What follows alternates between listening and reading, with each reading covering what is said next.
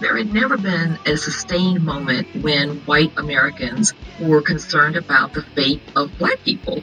You had some of the slave owners who had been concerned about the fate of the black people who they owned, but that did not necessarily extend to the fate of black people writ large. In the southern states that formed the Confederacy, across all of them, 25% of all whites lived in families that owned at least one human being. And in states like Mississippi and South Carolina, the percentage ran as high as 55 and 57 percent. So there was an enormous degree of slaveholding that actually took place. It was quite commonplace. What I have said is that this campaign is not just about electing a president it is about making a political revolution. MMT. Taking money from our children and borrowing from China. People are dying. Is the program so critical it's worth borrowing money from China to pay for it? And if not, I'll get rid of it. Stop lying!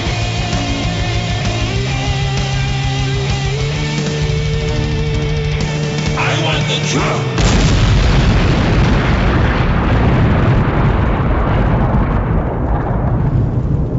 Let's see if we can avoid the apocalypse altogether. Here's another episode of Macro and Cheese with your host, Steve Grumbine. All right, and this is Steve with Macro and Cheese. We are going to go into reparations today, folks. I think this is a subject that whose time has come, but whose time is definitely here and now we have seen the effects of racism in society today, but this is not a current thing. This has been here since the dawning of this nation, since it's been colonized. And I was able to have Sandy Darity, who is a friend of the show and a friend of mine, come on a few years back and we talked about breaking the chains, the reparation story back then. This is before this book was written. And so I asked him if I could bring him on, and he said, sure. But, you know, I have a co author too, A. Kirsten Mullen. And why don't you bring us both on? Absolutely. Let's bring them both on. So let me introduce them. Kirsten Mullen is a folklorist and the founder of Artifactual, an arts consulting practice, and Carolina Circuit Writers, a literary consortium that brings expressive writers of color to the Carolinas. We also have William Sandy Darity Jr., who is the Samuel Du Bois Cook Professor of Public Policy, African and African American Studies, and Economics, and the director of the Samuel Du Bois Cook Center on Social Equity at Duke University. And they are the co authors of the book we'll be discussing today From Here to Equality Reparations for Black Americans in the 21st Century, a University of North Carolina Press. That was put out in 2020. And without further ado, let me welcome our guest, Sandy Kirsten. Welcome. Thanks for having us on. Thanks for having us join. You. Absolutely. So let's just get this out of the way. I think that folks, when they hear about reparations, it causes a lot of people to have a lot of different feelings.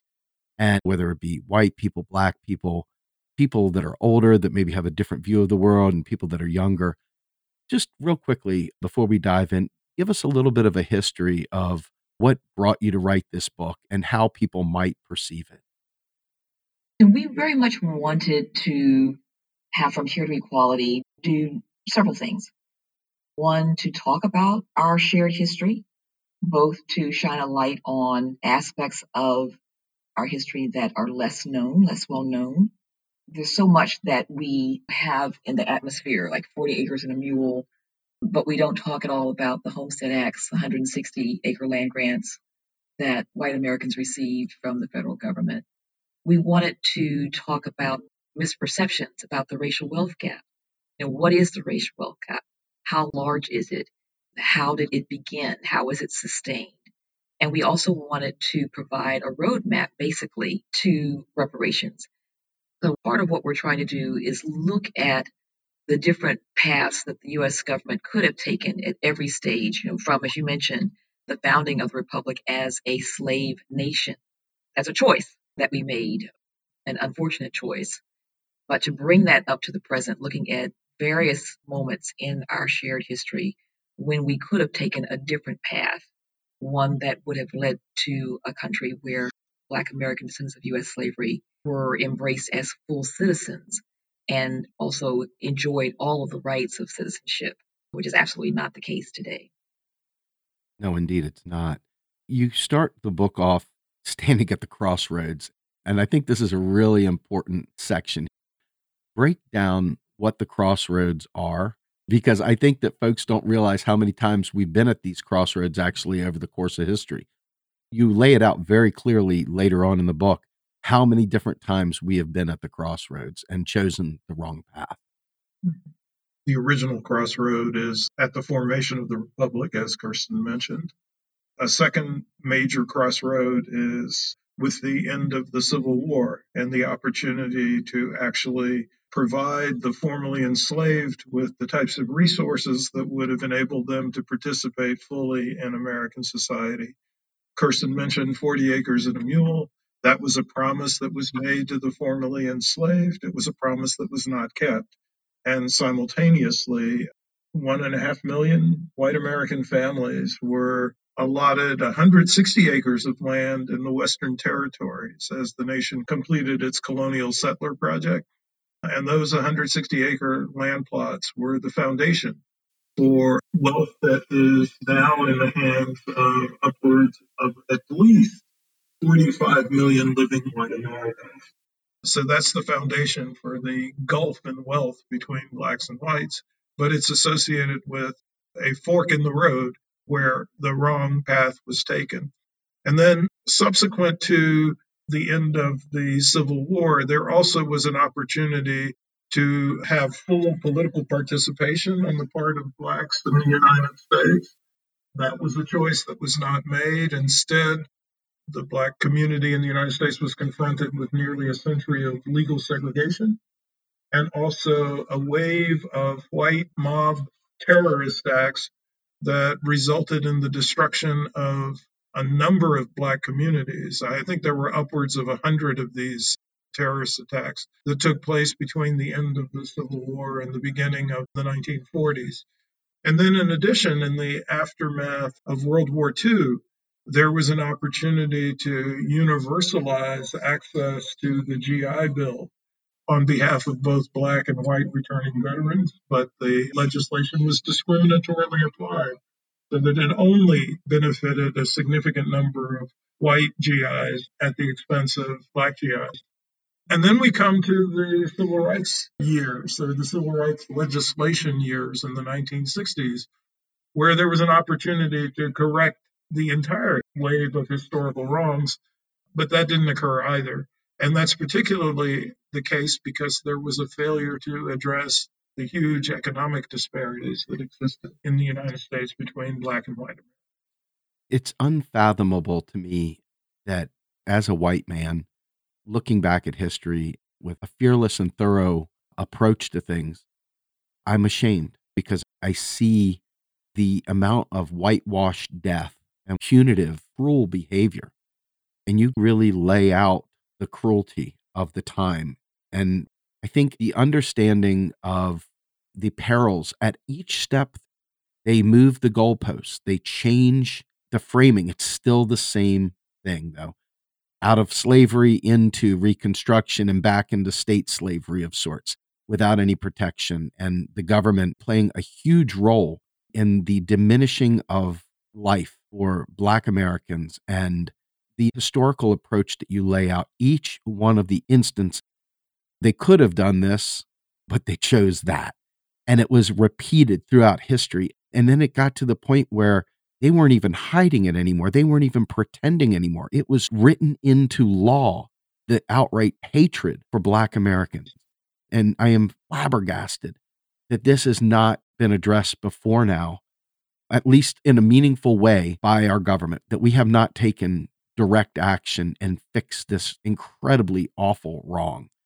I guess we go right into the idea of the political history of the Black reparations movement. This has been going on for a very long time and it's been tried in various ways throughout history.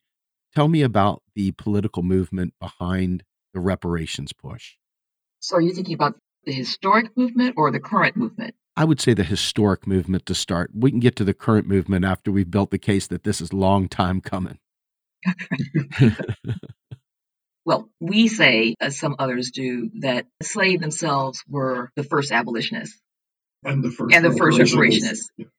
From the time that these Africans had been captured and kidnapped and forced into labor on the continent, they were trying both to obtain their freedom and, if not, to be compensated for their labors and to have slavery rendered illegal. So that's the beginning. And it's not something that is really taught in schools. We actually have a counter story. There were so few slave insurrections, so few incidences of resistance on the part of the enslaved. But when you actually look at the history, you discover that there were hundreds of insurrections. There was simply a very concerted effort to suppress information in the press. Certainly, slave owners were writing to each other and communicating about what they were seeing on their plantations and in their towns, but they were complicit in keeping that information out of the public eye as much as they possibly could. One of the earliest known reparationists is Callie House. And this is a woman who had been enslaved and born into slavery, who decided that she would work to petition the federal government to give pensions to the former slaves. So she was also interested in making sure that the federal government was paying pensions to blacks who had served in the Union Army, but also to compensate the enslaved for their many years of uncompensated labor. She was not successful ultimately. And in fact, the federal government brought charges against her, mail fraud. They were saying anyone who would attract members, and she was very successful her organization at one point had over 300,000 dues paying members, which is quite incredible in the late 1800s. But the federal government was saying anyone who would suggest that the federal government would pay reparations to the former enslaved, that was a fraudulent act. That this is an impossible thing, and this is something for which she should be held accountable and jailed. And she was, she did serve time. But we go straight line from her to the followers of Marcus Garvey.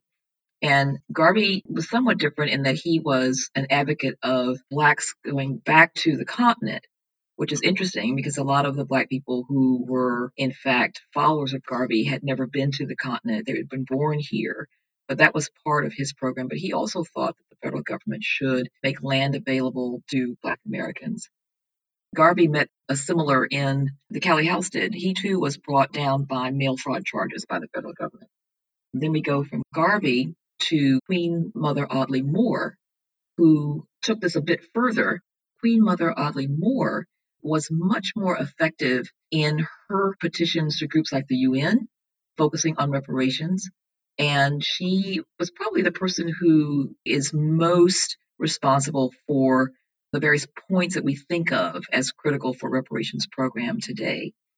She was the bridge in part to people like James Forman, who drafted the Black Manifesto in the 1960s, and he was petitioning religious communities of faith to make cash reparations, not to Black individuals, but supporting Black media, supporting a historically Black college, supporting Black think tanks. I believe the dollar amount that he had requested was $500 million. He actually received a very small percentage of that. But this was another important moment when the reparations movement was being taken to another level. Then we have people like Spike Lee naming his film company 40 Acres and a Mule, which got a lot of people thinking, oh, this is interesting. Like, why would he choose that title? And that led a lot of people to do some homework. And then around 1989, we had John Conyers, a Democrat from Michigan, introducing H.R. 40, which is legislation to create a study commission for reparations, looking at America's involvement with slavery and trying to determine what kind of reparations the federal government should pay. I should say, too, that earlier still, David Horowitz, public intellectual, placed ads in elite college newspapers across the country in opposition to reparations. And in a lot of ways, that effort introduced the whole idea of reparations to a new generation of Black Americans who were angry with him He was saying that reparations are a bad thing, that slavery was a good thing for Black people. It humanized them.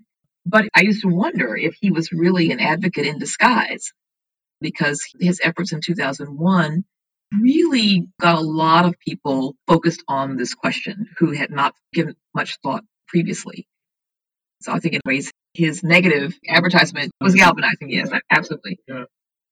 Then we had Ta-Nehisi Coates' article in the Atlantic and was it 2014? 14, yeah.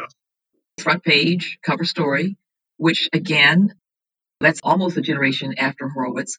So you have yet another generation becoming familiar with this term. But in 2019, on January, you had in the most recent presidential election campaign, Marianne Williamson, one of the first politicians to deign to even utter the R word. Right.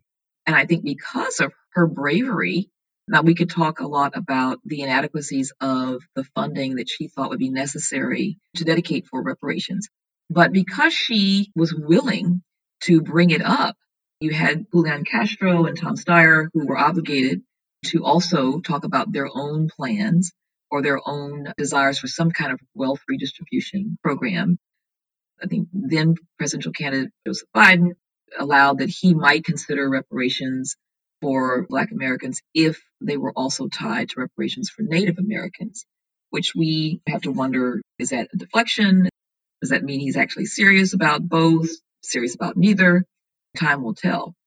But yes, there's been a steady focus on why the US government has refused to own its own complicity in these policies that have been detrimental to the wealth accumulation of Black Americans. And we're hoping that this is a moment where more, not just extensive conversation, but more commitment to an actual reparations plan, reparations program will be put in place.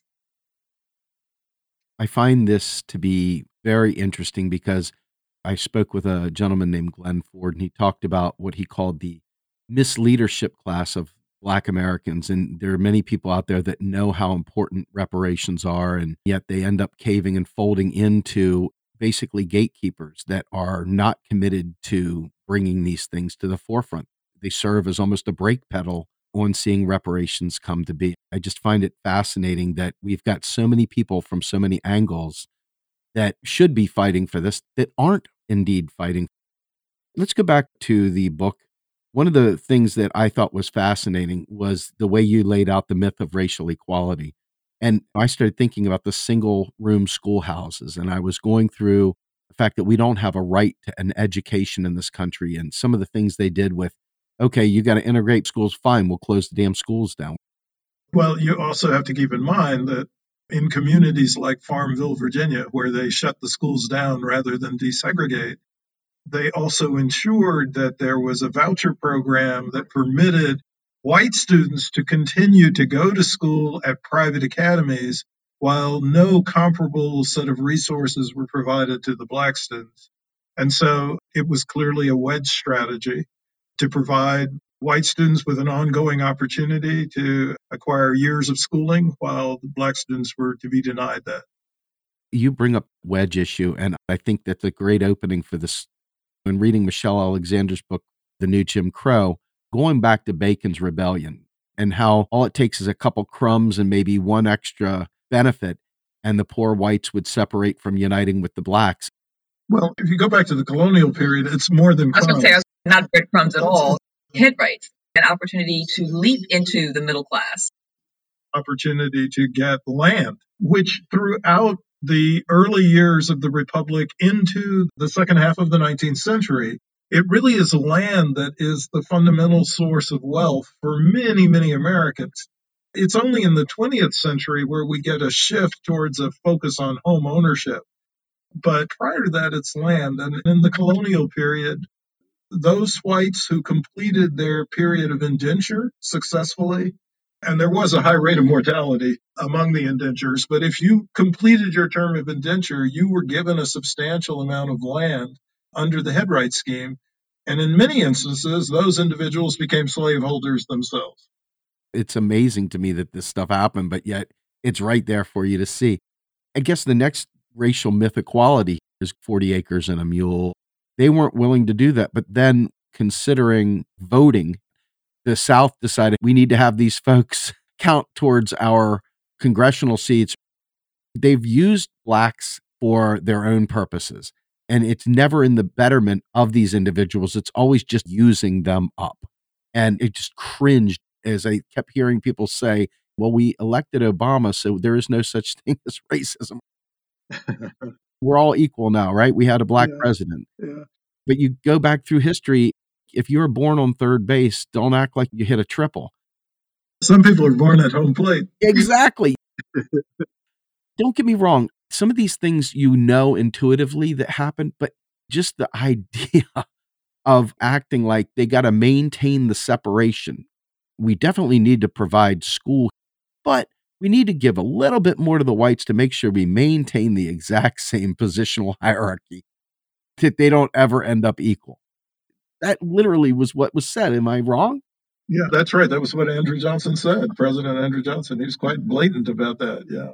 Steve, I have a question that maybe you can help resolve for us. Sure.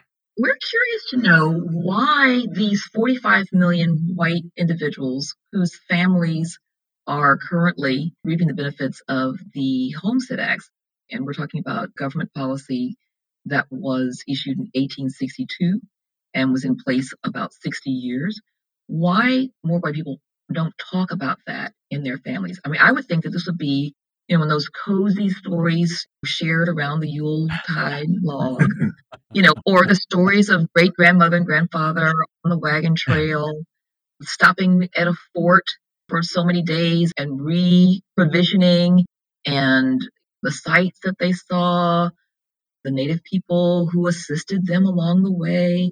Or attack them. they have to be protected by the Union military.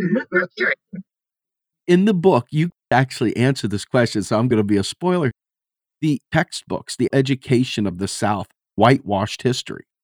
Every opportunity to make blacks look bad and whites look good was codified into the schooling. But Steve, why would that story, though? I mean, the Homestead Acts didn't have anything to do with black people, Well, really. The, well, they the- did. the way they were administered had nothing to do with black people. So I'm asking, why do you think white people don't talk about that piece of their history? I think, honestly, because that's a handout. This is the very thing that they complain about. And I think, honestly, that they don't want to be seen in their own perverse way as moochers. That's the best I can come up with. Either that or it's just not taught properly. Well, and I think the other thing is the way in which it's been portrayed in the movies in particular is kind of this heroic trek into the West in wagons. Rugged individualism. And I think that would be a story that they would lionize. Well, indeed, you would think so. But I think people don't really want to talk, as Steve is suggesting, they don't want to talk about the fact that the land was essentially a gift mm-hmm. or a handout. They prefer the story to be one of, well, we went out and we put a grub stake on this plot of land, and that's how it became ours. Not that it was something that the federal government actually gave them. It was confiscated from indigenous people and then handed over to another welfare state, right? Right. The white welfare state. Since you threw that question at me, let me bring it back. There was an awful lot of wrangling during this period of understanding the balance between the races. And the radical Republicans were fighting for not only emancipation, but for the rights of man to be seen as universal.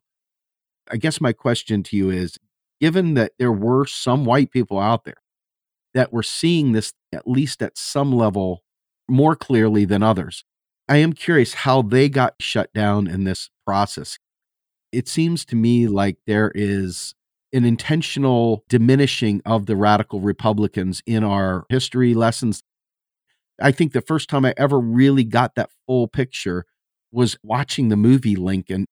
Why do you suppose that is so whitewashed out of history and completely overlooked, in my opinion? You know, I don't know. It's interesting. I remember learning about the Morrill Act and also learning about 40 Acres and a Mule, but no one really put those two things side by side in my history classes, either in high school or in college.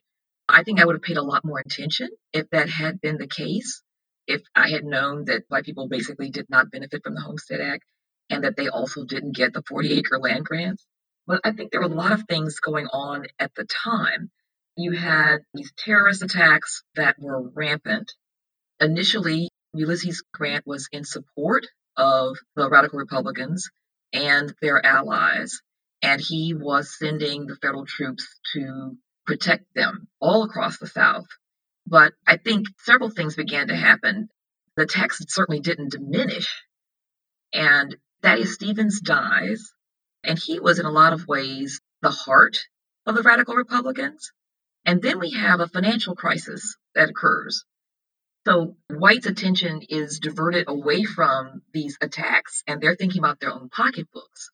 Plus, there had never been a sustained moment when white Americans were concerned about the fate of black people. You had some of the slave owners who had been concerned about the fate of the black people who they owned, but that did not necessarily extend to the fate of black people writ large. So this was a very different kind of exercise, a very different kind of position. One of the startling things for me was getting to understand all of the different shades of an abolitionist. You know, on the one hand, we might be thinking these were the guys in the white hats who believed that slavery should be outlawed, but also believed that blacks should be, or at least black men, should be given the franchise, that they should be allowed to own, black people should be allowed to own property, serve on, on juries and such that they should be formally educated at the expense of the state. Well, that was not at all the case for many abolitionists. I mean, quite a few of them were very happy to have Black people no longer be enslaved, but they really weren't at all interested in having them become literate. Many of them wanted to jettison Black people to the continent and not have them be in the United States at all. The assumption seemed to be since they were no longer of value as human chattel, then we would just rather they disappear altogether. So that was a big part of it. We didn't have this monolith of sentiment among even the white so called liberals at the time. The first abolitionists were the enslaved. That's a counter to the image that most people have of thinking about abolitionists as largely white people. And as Kirsten just pointed out, among those whites who were abolitionists, there was a wide variety of attitudes toward the Negro, if you will. And not all of those attitudes were salutary. You did something in the book that I think is masterful. You would refer to them as the kidnapped human beings, the human trafficked human beings. You use terminology that specifically got away from placing these people as slaves. They were not slaves, they were human beings that had been stolen and brought to a foreign land, they thought of them as property. And you go into tremendous detail. But when I was reading what you had written, I kept going back to the very first chapter of CLR James the Black Jacobins, where he lays out in such graphic detail the kinds of abuse that the slaves in Haiti or Saint Domingue at the time were put through. Yes. And just the idea of putting gunpowder in the rectum of slaves and blowing them up from the inside, burying them up to their head and slathering them with sugar so they would get devoured by flies. The things that were done were so horrific. And then I read the stuff that happened in the United States, and all this stuff is going on in parallel. The Louisiana Purchase and Haiti, all the different colonies in the West Indies. I don't think people realize just how horrible this was. And when we talk about the myths of racial equality, they were able to kill blacks without any fear of reprisal. Between 1865 and 1895, one of the last black representatives in Congress, Robert mm-hmm. Smalls from South Carolina, estimated that 53,000 black people were murdered by whites in these types of acts of terrorist violence. It's just unfathomable to me that people could not understand how unequal society was and has continued to be. And you detail it both through Reconstruction, through the Industrial Revolution, through the war era, and up to present times. There's been improvements in some ways, but there has been so much more just shifting the goalpost in terms of the framing, the words we use. Can you explain to me who is the ones that benefited from slavery? I mean, certainly it's white people who reaped the benefits. There were some reaped more and some more directly than others. But absolutely, the people who themselves enslaved Black people benefited directly from the profits of their labors. All kinds of financial concerns and corporations were built on the backs of enslaved labor. You have Lehman Brothers, which began as a cotton brokerage in Alabama, for example. These were a family of brothers who initially were involved in retail trade, but they quickly realized that the real money was in buying and selling cotton. This leads to the Cotton Exchange in New York City. Tiffany, the iconic jeweler in New York City, was a slave owner. Most college and universities, the early ones, the elite ones, all of them benefited from donations of money from individuals who owned and traded slaves or who donated land that they were able to acquire because of the slave trade. Connecticut is a state that people don't typically associate with slavery, but Connecticut became a tremendous location for textile mills. And these were mills for milling cotton, and it was slave grown cotton that they were milling, but over a hundred textile mills all across Connecticut that would not have been possible were it not for forced slave labor. Slavery was a global economy. You didn't have to own a slave to benefit from it. Say your family made barrels or you made the masts of ships that were slave carrying prisons, or you were a metal worker that produced shackles or those hideous iron collars that had spikes, some of them 12 inches long, to mark a recalcitrant enslaved person.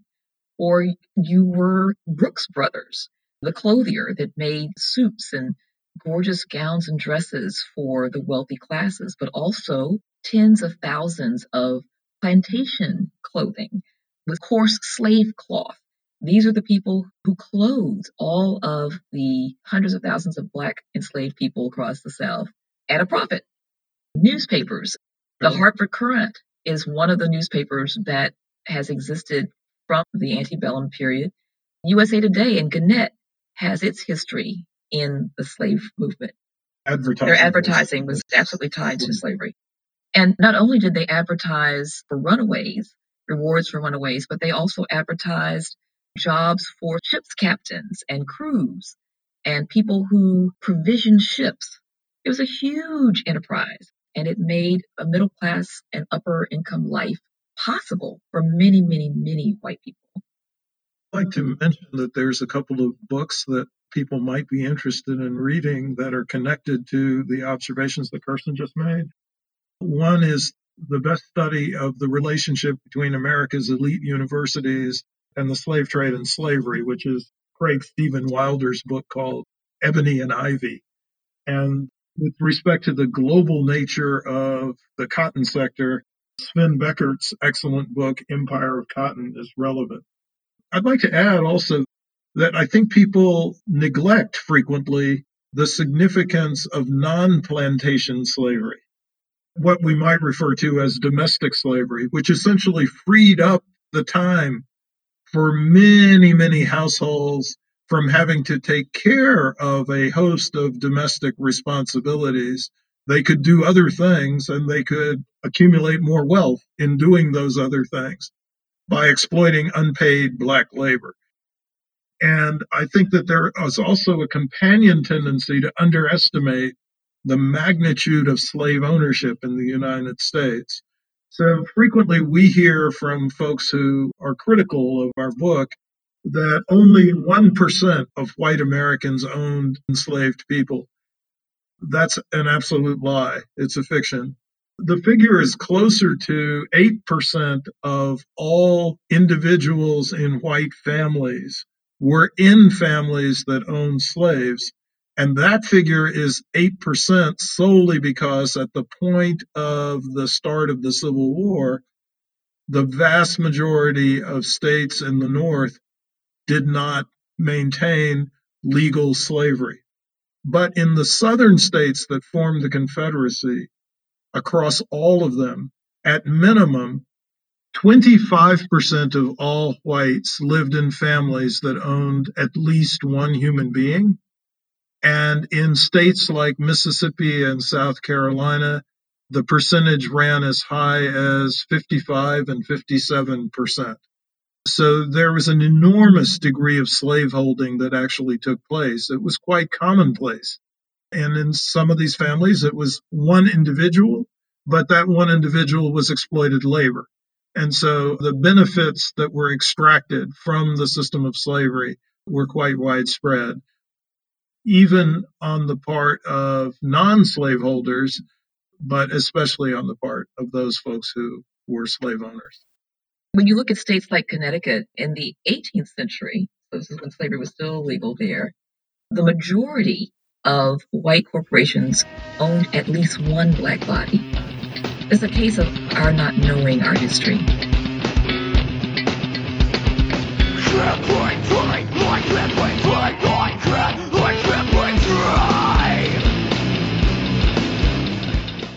You are listening to Macro and Cheese, a podcast brought to you by Real Progressives, a nonprofit organization dedicated to teaching the masses about MMT or modern monetary theory.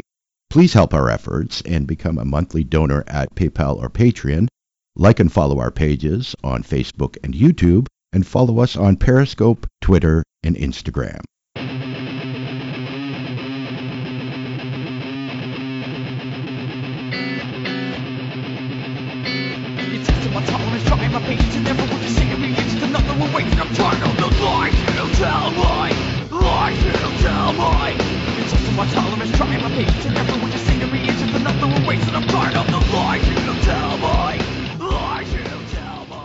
One of the things that I think is often brought up as a white person that has heard the tropes within white society I didn't own slaves. Why in the world should I care about this? But I think as you laid out that 8% own slaves, there are benefits that exceed just owning slaves and extracting their labor, not just the ones that own slaves, but by all that are not understood by those people. They don't realize how they benefited. Can you talk a little bit about the non slave owners and the benefits they might have reaped from this? Certainly, a lot of roads led to slavery. The whole process of policing Black bodies was huge. Whether one was hired directly as an overseer by a plantation owner or was someone who was hired to patrol the roads, lots and lots of people were engaged in this business of keeping an eye on Black people, making sure that they were not congregating, possibly having conversations that might lead to some kind of insurrection and getting paid to do so. We know too that after the institution of slavery was no longer legal, there were all kinds of systems put in place, systems that made it more likely that Black men, especially during the harvesting times, or when companies like lumber companies or coal companies or the railroad companies needed a large number of laborers to do their work, local sheriffs, justice of the peace, would find all kinds of reasons to dragnet black men, particularly, into their snare and to jail they would go. And every single person who touched them in this process extracted a fee. The person who reported a black person who appeared to be on the streets, not gainfully employed, the person who arrested them, the person who put that information in a formal log for the county, the person who put them in jail, the person who brought water or food, all of these people extracted a fee. And whether you were guilty or not, you were required to pay this fee. And if you didn't have the money, then you would go to jail. And what often happened is a company or an individual would come and say, I understand Steve Grumbine is in jail and that he owes $6.40 to the county. I'll pay his $6.40 and now he will work for me. But I get to decide how long he will work for me to work off that 640. So you might work off that $6.40 for about six months. Oh my goodness. And you might end up doing that not in your home state, but in the state of Alabama, working for Bessemer Steel, for example. And if you survived it, then you had a chance to come back home. But many people didn't survive those kinds of arrangements. Some have said, well, at least during slavery, the person who claimed to own you had an interest in your well being. But once you were caught up in this convict leasing system, there was no one who was making any kinds of pleas on your behalf. One of the most horrific cases we report in the book is Sugar Land, Texas. So, sugar production that relied upon convict leasing. Right. In that case, two partners who had been Confederate officers leased the entire prison population to work in their sugarcane fields. Even though I've read this book five times, every time I hear about these things, I'm just so ashamed of this history that we have and that we haven't rectified it. But we talked a little bit about Thaddeus Stevens and his push with the radical Republicans for both emancipation and freedom and equality and I guess let's jump to Reconstruction because you mentioned how when there was slavery, at least the slave owner had some vested interest in protecting his quote unquote human property. But once Reconstruction happened, you had a lot of bitterness. And with Lincoln's death, Andrew Johnson, who was absolutely pro slavery, eradicated the gains that were had during that time period and allowed for things to go into a more awful direction. Can you explain what happened during this Reconstruction era? Although the enslaved people were of value to the slaveholders, for the purposes of maintaining control of the system, they frequently destroyed them physically or took their lives. Yes. So, despite the fact that there was a financial benefit to keeping them going, for the purposes of keeping the system going, they would, in fact, do horrific things to some of them. An example for the others. But the Reconstruction era was indeed one of these critical forks in the road, perhaps the most critical fork in the road, where there was an opportunity that was really advanced by the radical Republicans in particular to bring the formerly enslaved into full citizenship in the United States. And that did not occur. And Andrew Johnson, Lincoln's successor after Lincoln was murdered, was instrumental in the process of ensuring that Reconstruction did not proceed in such a way that the formerly enslaved were brought into full citizenship. So he's the person who reversed the beginnings of the allocation of land under the proposed 40 acres grants process. He's the person who ensured that the former Confederates came back into power in the states of the South, whereas the radical Republicans were attempting to engage in something that we call lustration, which is to exclude them as traitors from renewed participation in the electoral process in the states that had been in rebellion. And so the entire process of Reconstruction gets reversed, and the beginnings of that reversal are strongly associated with the decisions that Andrew Johnson made. I think it's important to state here blacks served in the military. They thought that by fighting in the war that that would earn them their freedom and this was one of those truths about the efforts that blacks made to try to earn their freedom and try to gain a safe place in society? Well, certainly emancipation did come, but the safe place, no. There's never been a safe place in society for Black people in this country. And it's still that way to this day. George Floyd, rest in peace. I mean, there's so many names that are just forgotten. There's something you talked about that I think is worth discussing the seven mystic years from 1866 to 1873. Let's talk about that for a few minutes. So, this is the term that W.B. Du Bois gave to this period of Reconstruction, this seemingly magical, mystical moment when Black and white men did co govern, when there were legal prescriptions that provided the vote to Black men.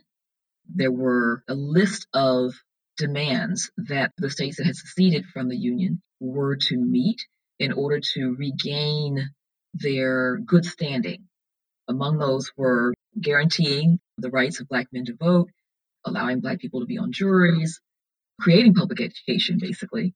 This is something that had not been available even to white people in the South. And then forging new constitutions that erased the black codes. These were those interlocking dozens and dozens of laws that constrained all of black life, black mobility, the kinds of work that black people could engage in, the conditions under which they could engage in a contract, could break a contract. But for this seven year period, you had a lot of evidence of the program working. But there were many people who were not pleased to see this. One of the other tenets was that the Confederates, who had not sworn allegiance to the US government, were not allowed to participate in the government across the South. And they were not happy about that. And you begin to see in places like Coushatta and Colfax, Louisiana, and New Orleans, horrible terrorist massacres on these Black elected officials and their white allies. The former Confederates were not going down easy. They did not say, we lost the war, we have to take our lumps. Now, it's interesting, you know, we talk in, from here to equality about this moment when white Southerners were prepared for the kinds of changes in the way business was conducted across the South. They were looking forward to working through that so that they could emerge on the other side of it as citizens in good standing. And if that meant that they would have to co govern with Black people, if that meant that Black people would be allowed to own property and to enter contracts with white people just as whites were, they were prepared to do that. They waited and they waited, and the moment never came. And then you have Andrew Johnson reinstating these formerly seceded states long before they had made any of the changes that had been demanded. And the southern states said, wait a minute, you mean we're not going to be punished for having lost the war? We're not going to be disallowed to participate in elections. We're going to be allowed to put our own candidate forward for elections. I thought, well, yippee, good for us. One of them is quoted as saying, This was more than we had dared hope for. If I'm not mistaken, the one thing Thaddeus Stevens was really up in arms about and Lincoln had made sure of was that the Confederates were not allowed to hold office. Right. But that got washed away as well. So they allowed right. the very people. Yes. yes. yeah, absolutely. And some of them never, ever owned their part in the war and they never pledged allegiance to the United States. Yeah, I want to add that Kirsten mentioned Coushatta, Louisiana, and Colfax, Louisiana. Frequently, people say that the horrendous massacre that took place in Wilmington, North Carolina in 1898, that's the only municipal coup d'etat in the history of the United States. That's not true. In both Colfax and Coushatta, you essentially had the overthrow of elected officials. What's true in all three cases is the elected officials consisted of collaborative groups of blacks and whites under the rubric of the Republican Party, or in some instances under the rubric of a populist plus Republican Party. So all the municipal coups d'etats are designed to overthrow any significant influence of the black electorate. But it wasn't just in Wilmington, it really starts in the immediate aftermath of the Civil War. Wow. Let's talk about Jim Crow for a minute. It's very important as it plays into demonstrating beyond slavery the impacts that Black Americans have suffered at the hands of this government and the white people as a whole. Can you talk about the Jim Crow era and beyond? We date the Jim Crow era. It started somewhat earlier than many people do. When you're looking at these Black codes that, in some cases, were even more severe than the Code Noir from the early, early days of the Republic. This was really a determined effort to get as close to slavery as possible in a lot of these states. There was no public space where Black people were free to be without the permission of some white person of power. And what was different, I think, Allen Trelease talks about this, how before you were subject to the whims of the person who claimed to own you. But in Jim Crow, even a white child could say something that could land you in jail or get you lynched. or get you lynched. So there were just so many dangers for Black people and so few places of any kind of refuge. This is a point when Black people who had been engaged as laborers on farms and plantations most likely ended up as sharecroppers. And they were forced to enter into year long contracts. This is one of the interesting things about the Homestead Act. Even if the federal government had been disposed to make the Homestead Act land grants available to Black people, because the Homestead Act actually started in 1862 while the Civil War was still underway. Most Black people could not take advantage of it because they were tied up in these year long contracts to most likely people who formerly had owned them. And so they weren't free to leave and take advantage of any opportunity that might happen.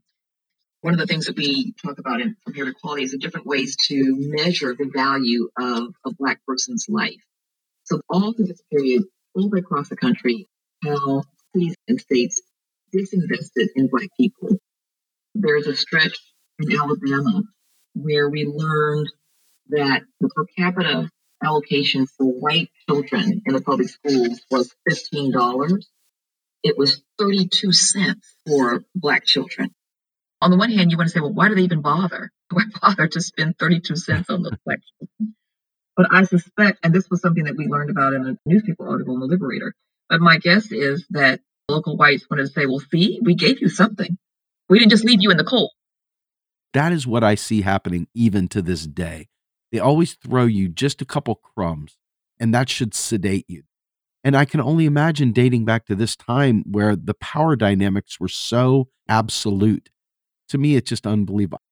Well, and we were so excited to learn more stories of these individuals in these rural communities who decided to stand up and to try to vote, to try to put forth Black candidates.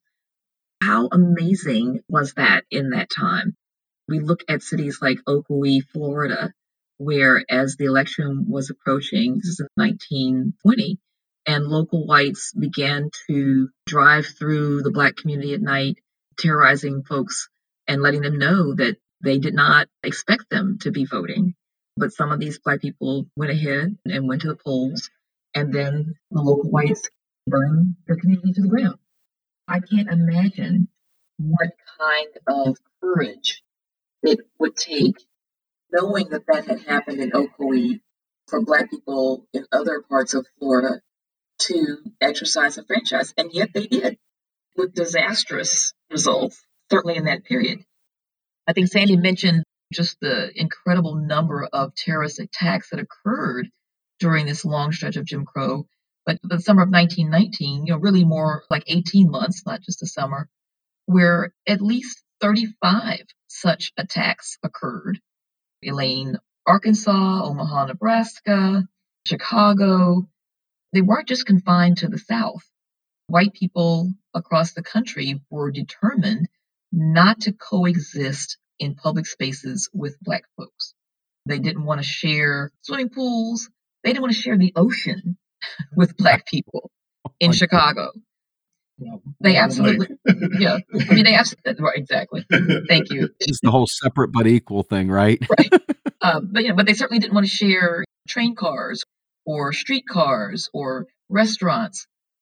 We have said oftentimes the Black communities that are well known to some of us, like Tulsa, Oklahoma, this is the Greenwood district where the Black community lived. But they're known to us because white people burned it to the ground. They were too prosperous to be allowed to continue. I'd like to say that the racial wealth gap is the best economic indicator of the cumulative intergenerational effects of white supremacy in the United States. And that's why we fix that as the target that should be central to any reparations plan. And that's an ambitious target because if you were going to bring the black share of wealth, which is currently about 2% or less than 2%, the black share of the nation's household wealth into consistency with the black share of the nation's population, and specifically black Americans who are descendants of persons enslaved in the United States constitute about 12% of the nation's population. If you were going to raise that black share of wealth from 2% to 12%, it would require an expenditure somewhere in the vicinity of 12 to 14 trillion dollars. And that's something that should be a central objective of a reparations plan. And we also think that this is a reparative act that must be specific to Black Americans who have ancestors who were enslaved in the United States, because that's the community whose ancestors were deprived of the promised 40 acres upon emancipation. And it is the community that has borne the brunt of a series of atrocities that are unique to the American experience, including the way in which slavery ended by a civil war in which the enslaved themselves contributed to the ending of slavery by their own participation in the Union Army, the timing of when slavery ends in the 1860s, and the very unique character of the types of atrocities that took place after slavery was over. Those are all very specific to the U.S. experience, and therefore it is Black folks who are specific to the United States who have a claim for restitution from the United States government. As a modern monetary theory guy, the idea of reparations before I understood MMT, where would we come up with this money? I couldn't imagine where all this money would come from. But now that I understand federal finance, there should be absolutely nothing other than bigotry that would prevent us from executing not only cash reparations, but also a systematic changing the way things are done as well. I believe you said that reparations are multi part. And while there is certainly a sizable and very intentional need for a cash reparations, what else would come about with this reparations program that you all are advancing? I want to say first, we wholeheartedly agree with you that certainly in the wake of the CARES Relief Act and the secondary funds that have gone out to the American public, that the U.S. government absolutely has the capacity to fund a reparations program. It's just a question of whether we have the will to do so. Whether your listeners will say, well, yes, we'll agree with you and us and say, we're going to work hard. We're going to lobby and petition Congress for a full scale reparations program for Black American descendants of U.S. slavery. But I think we believe that direct payments should be to the eligible recipients, and we can talk about that a bit, are key. But we know that because we're talking about wealth building, there are a variety of ways that those payments could be made. They could be in something a little less liquid, perhaps uh, an endowment account, a trust account, maybe even stocks and bonds potentially. But a significant part of the bill needs to be allocations of direct payments to individuals who, as Sandy was saying, you know, are direct descendants of individuals who were enslaved in the United States and who self-identify as Black African American, Negro, and have done so for at least 12 years before the onset of any reparations program or initiative. But we think that if on average Black American households receive what would be now $840,000, that would be a systemic change.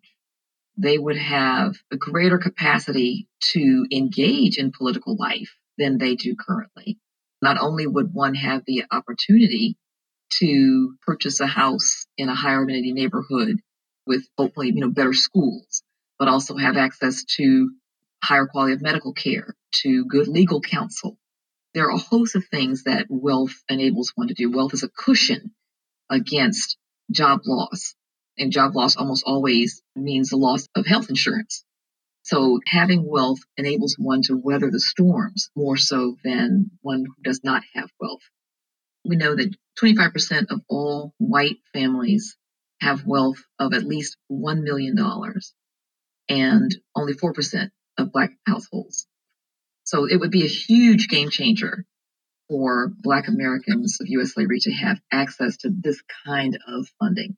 Basically, 12 to 14 trillion dollars is what we estimate the lower end of the bill to be. And absolutely, we would anticipate that this would be a game changer in terms of how Black people are able to engage in social and political life in this country. We like to say that reparations of this type would give Black American descendants of U.S. slavery the material conditions for full citizenship that has been so long denied. I like the material conditions. That's where I was about to go with this. I know that there are some criticisms of your plan. Why don't you let us know some of those real quickly, and then we can go ahead and debunk them and and move on. well, the first is one we just talked about. You know, where would the money come from? Many people think that it would require a tax, or it would require that white people make payments from their own savings. Some will say, well, why shouldn't have to pay? My family didn't enslave anyone. To which we would say, are you sure? Have you done that research? And are you aware of your family's potential involvement in the slave trade? And we also like to ask, well, did your family benefit from the Homestead Act? Right. Or did your family benefit from the GI Bill?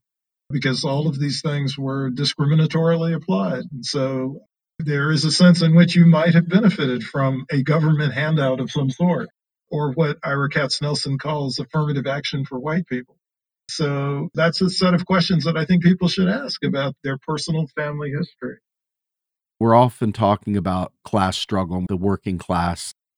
I'm just curious as to whether or not you feel that other things would pile into reparations or if you really are focused purely on the financial aspect of it. There are a host of things that need to happen and that would make all of our lives better those of us who are pushing for full citizenship for Black American descendants of U.S. slavery. Mm-hmm. Malcolm X said, if someone stabs me in the back and the knife goes in nine inches, if you pull the knife out three inches, that provides some relief, but I've still got six inches in my body. If you pull it out three more inches, even greater relief, but I'm still suffering. And even when the knife is pulled out completely, the wound is still open and hasn't been healed.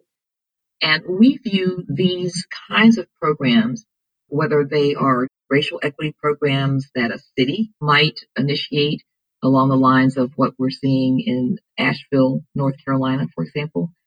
You know, these are basically programs that these cities should have been engaged in all along. They are admitting that they systematically excluded Black people from contracts, from amenities, from sitting on committees and commissions, all kinds of situations where these kinds of benefits were an opportunity. That's a racial equity initiative. That's like pulling a knife out three inches. You know, if you are going to create some kind of a housing voucher program, like the one that Evanston, Illinois has created and unfortunately mislabeled as reparations, that's a similar kind of effort to pull the knife out somewhat. If you're talking about colleges and universities that are offering scholarships to Black American descendants of U.S. slavery, although usually what we've seen with these colleges and universities is a focus on their Blacks, their enslaved Black people. Let's just take Georgetown, for example. Here is the Catholic diocese basically creating this model for all of its congregants saying that slavery is great. It's perfectly fine for you to kidnap people and force them to labor against their will and without compensation. This was not something that affected only those 272 folks who were sold in 1838 to help relieve them from their debt. This was something that Catholics and others, not just in Maryland, but across the country, were watching. And it helped to cement this institution as something that was quote unquote good. It was for the public good. So in our minds, all of these things fit into this notion of relieving the experience of the wound, but none of them individually or even collectively will eliminate the racial wealth gap, which would be healing the wound. Pulling the knife out would include strategies to eliminate anti Black police violence. Exactly. But that's not the same as compensating people for the extended damages that have been created by anti Black police violence. And we like to argue that if we start thinking about this array of damages in a systematic way, rather than just enumerating them one by one, this is captured well by the black white wealth gap. And that's why we say that has to be a central focus of this type of initiative that we're calling reparations. So we have to pull the knife out and we have to heal the wound. Exactly. And healing the wound is reparation. Was going to say another example with Evanston, Illinois, where they are targeting families that were discriminated against in the housing market by the city between 1919 and 1969. What they're offering is $25,000 vouchers, basically, that can be used toward the down payment on a new house or for maintenance repairs on an existing home. And our question, first of all, is how far is that $25,000 as a down payment going to go when the average price of a house in Evanston is $423,000? but no one is making an attempt to talk about how much value, how much wealth those black families lost across that 50 year period because their homes were arbitrarily appraised at a lower value than those of their white neighbors next door, the adjacent neighborhood. That's not part of what's being discussed. So these efforts are useful. Hopefully, they will produce goodwill in their communities, but they're not going to eliminate the racial wealth gap. And that, for us, is an essential part of any true reparations program. I would be remiss in not mentioning Sandy's work on the federal job guarantee with Darrick Hamilton and others. I am a huge champion of the federal job guarantee. I think it's a very vital stabilizing program that will help the entire nation, but I see this predominantly helping those who have been stuck in generational poverty. And along with reparations, I would like to know as we close out what are your thoughts on the combination of a federal job guarantee as putting the salve on the wound after you pull the knife out of the back? Oh, I'm an enthusiast for the federal job guarantee, but I'm also a realist about its limitations. And I've actually heard Representative Ayanna Pressley on a number of occasions say that the federal job guarantee would close the racial wealth gap. Well, that's absurd because the federal job guarantee is focused on people's income via their earnings and income and wealth are not equivalent by any means. There's nothing about the federal job guarantee that would have any significant effect on individuals' wealth holdings. There is a lot that's important about a federal job guarantee in terms of providing people with protection from falling into poverty or being exposed to unemployment. But I think it's a far cry to claim that it has any kind of significant consequences for the racial wealth gap. And again, keeping in mind that it's a 12 to 14 trillion dollar bill at minimum, I would insist that anybody who claims that they have a policy in mind that would close the racial wealth gap, that they demonstrate that it would generate that magnitude of change in the wealth holdings of Black Americans. That's absolutely a slam dunk for me. Thank you both so much. Folks, if you get a chance, please pick up this book. It is absolutely must reading. If we could have kept on for four or five hours, we still wouldn't have covered everything in this book. It's just that thorough. Sandy, Kirsten, thank you guys so much for joining me today. Is there anything that you would like to leave with the listeners as we part here? We would like to urge your listeners to lobby and petition Congress for a national reparations plan for Black American descendants of U.S. slavery. Our hometown city council in Durham, North Carolina did exactly this. They unanimously passed a resolution that advocates for true reparations. They speak very directly to the importance of eliminating the racial wealth gap. They also affirm payments should be made directly to the eligible recipients. And they also point to some of the shortcomings of HR 40 as written, which we think is tremendous. I mean, this is an opportunity for individuals, but also formal and informal organizations to stand up and be heard all of us have a voice and all of us have agency, and Congress is listening. Fantastic. Well, thank you both very much. I appreciate it. I hope we can have you again to be guests soon. Thank you so much, Steve, for having us. Got it. Take care. All right. All right, folks. Well, this is Steve Grumbine with Macro and Cheese. We're out of here.